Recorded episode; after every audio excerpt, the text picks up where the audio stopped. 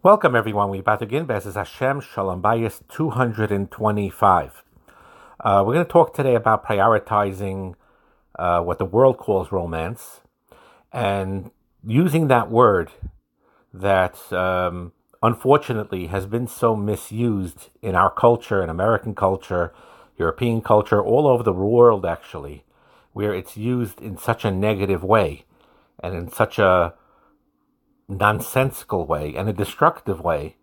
So when you talk in the Torah view of prioritizing romance, the word romance is really not the right word because it's misused so much. But there's nothing to talk about. It's definitely true that there's a special connection between a man and a woman, a husband and a wife in particular, that is unique to them, uh, that is not shared by, by any other relationship.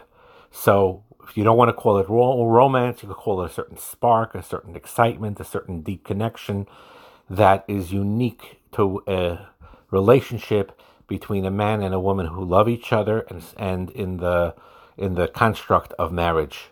So generally speaking, just as a hagdama here, in case I use the word romantic, I mean in that in those terms. It's brought down in, in various svarim, a fascinating concept that every ism in the world, let's say communism, capitalism, those are two extreme opposites, and so on and so forth.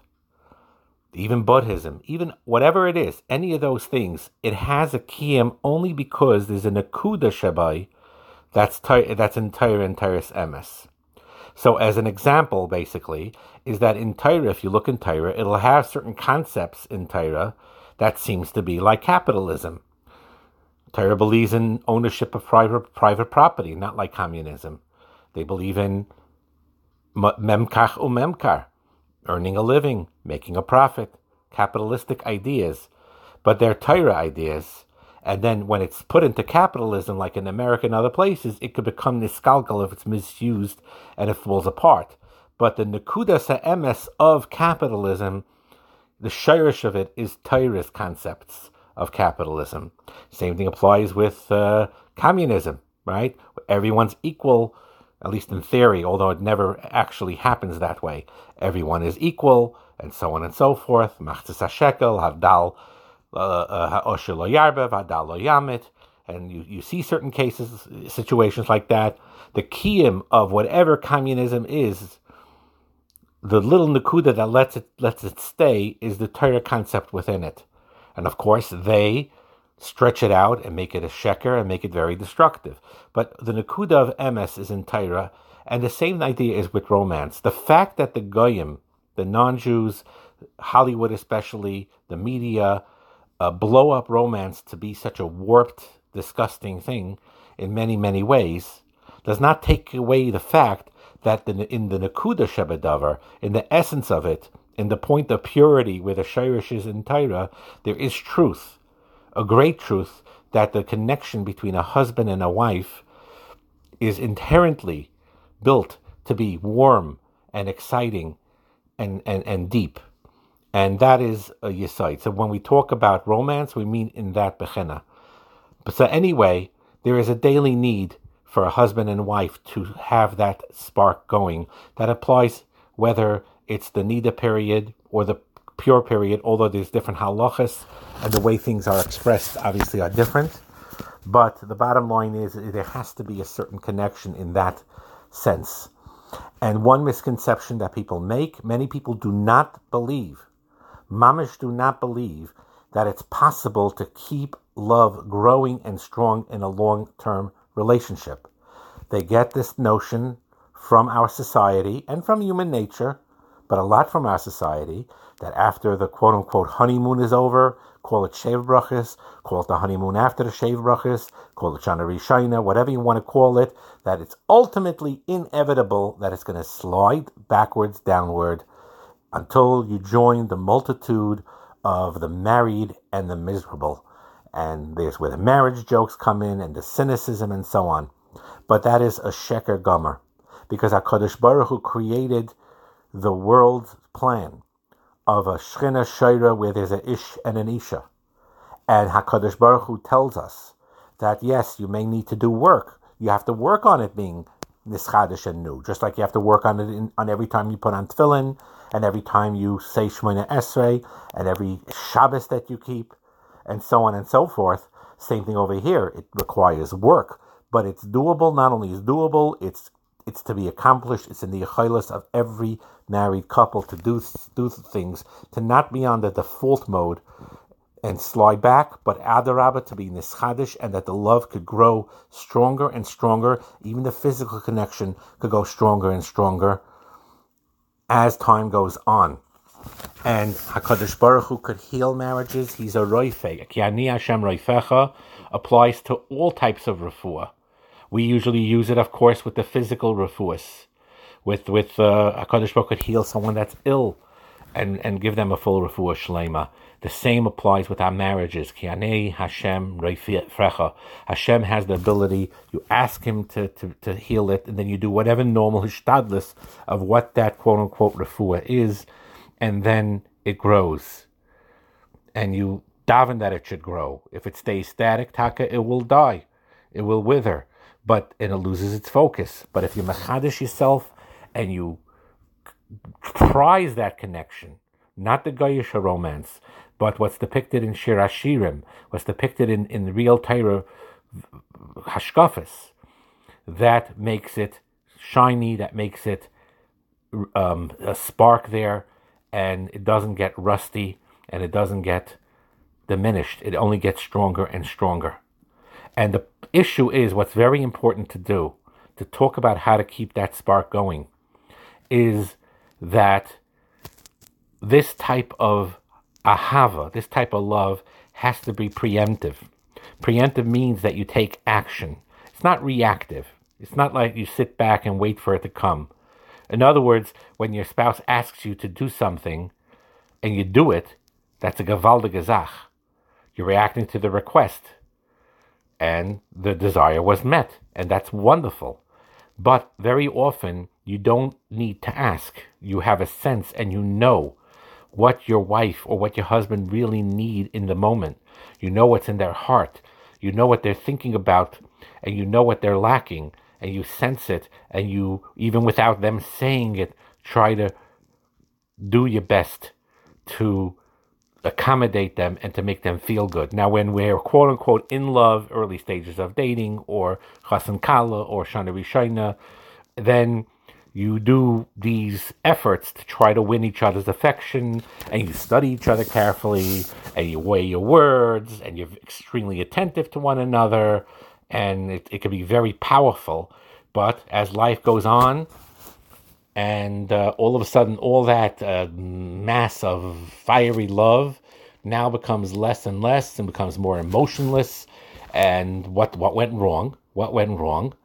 Things happen now. Some you know that doesn't necessarily mean a crisis took place or anything like that, but we stopped doing what the relationship is supposed to be. It was good in the beginning because you put in the effort, and then you stopped putting in the effort. Sometimes, yes, real problems come along, and you need to know to adapt, and how to follow and adjust to those those those concepts.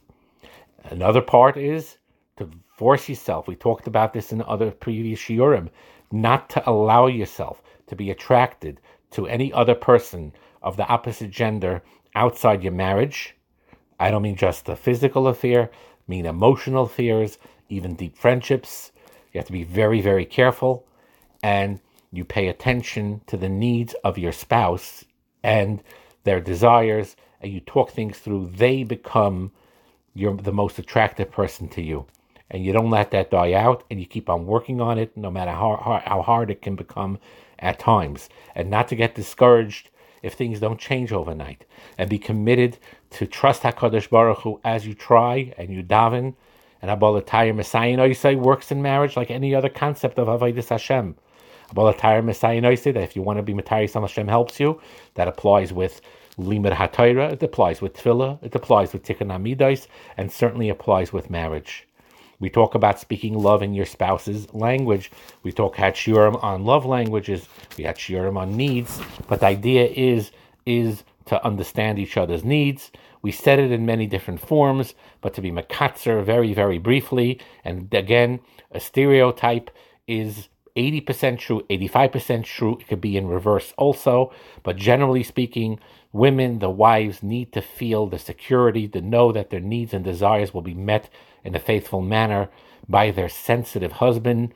They need open and honest communication and um, to have access to their husband's thoughts and feelings, being loving, patient, and regularly communication, communicating him to her, her to him. Wives need a soft, non non sexual affection. They need touch too, and hugging, and so on and so forth. But the non sexual, that they don't feel that they're a sex object per se, but that rather they feel respected and loved as a person. And of course, physical could go along with it but they need the soft, non sexual affection, and they need a certain level of leadership. And we talked about that. That applies even if, quote unquote, the husband doesn't wear the pants in the house or the husband is the softer one. That's fully okay. But nevertheless, he needs certain nakudais to have that leadership in a certain bechina, in, and that's what a wife needs to see the husband learning, to see the husband taking responsibility, in whatever level that he takes. Those are general needs of women, of the wives that they need from their husbands. The general needs of the men that they need from their wives is to be feel honored, to feel respected, to be talked to and treated with dignity, to believe in them, to show that they have value. The sex is important, there's no way to get around it. His sexual needs to be met in an energetic manner, in a regular manner, talking about, of course, that he's a mensch to you and you're a mensch to him. It cannot be underestimated the importance of the sex, the physical relationship, but he also needs a friendship with her.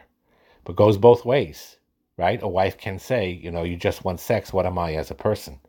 So the friendship is important too, and he needs that friendship too. People a lot of women misunderstand their husbands because the husbands have a strong sex drive and they always want to be physical with with their wives that they think that that's all they want. And very often that's not the case at all. They express themselves that way but they really love their wives. They value them as a person. They need to feel that they're their that they're that his wife is his best friend and also domestic support that the wife helps out in the needs of the home so we talked about the needs of both and in a general way. And when they both work to meet each other's needs, it becomes a beautiful marriage and you keep working at it no matter what. It's very, very important. There are some, there was a situations uh, where um, a couple gets married, they have great physical intimacy, they're attracted to each other, they have uh, sex on a regular basis, seems like nothing's missing but there was something missing. The husband rarely touched his wife outside the bedroom, and he she tried to explain to him, "I need that. I need that physical touch, a pat on the back, a hug, not just in the bedroom, but uh, like we talked about. That's called soft, non-sexual affection that she really needs." So there was a sto- case where the husband and wife were in the car. Husband was driving, and the wife reached out and held the husband's hand and she he pulled it away without saying a word. The wife was very hurt, and the wife asked, "Why can't you hold my hand?" And he responded, looking straight ahead, "I don't do that. I never will. This is how I am. You can take it or leave it." Which means like this: this husband valued sex because it was his need, but he completely rejected the non-sexual affection because that wasn't his need. That's a certain selfish insensitivity that creates a rift in a marriage. It's okay for the husband to want sex, to desire it. It's okay that the wife fulfills his needs in those areas. It's a good thing, but not at the expense or not without valuing the soft, non sexual affection that the wife craves the wife needs. And um, you have other situations the other way around that's also painful. For example, uh, the husband has a stronger sexual sex drive than the wife, and um, the more he was wanted it, the more she objected to it, like leave me alone, and she became, as a rebellion, much more passive in the physical intimacy. And every time the husband wanted it, She like sort of laid down without reacting, just say, "Okay, get over with it." And he got very hurt. And um, and and and again, in her mind, he's she's saying, "What's wrong with you? Why can't you get you know what what, what you're watching porn or something that you always want sex? What is this?" And we talked about this many times that a person could be a husband could be totally faithful in his shmiras einayim and his kedusha, and still have a strong sex drive, and still enjoy wanting to be with his wife. So this is a sad aspect. We just picked two examples of when the husband denied the wife's need for affectionate non-sexual touch, where the wife denied the husband's need of physical sex. Either way, it's important to communicate with, with each other, grow, be mechadish, but Chalila to say that this spark disappears after marriage, no matter how many years you're married, it's doable, it's reachable. Hashem wants you to do it. Hashem wants you to reach it. And may Hashem help us be zeicha to achieve that. Have a wonderful day.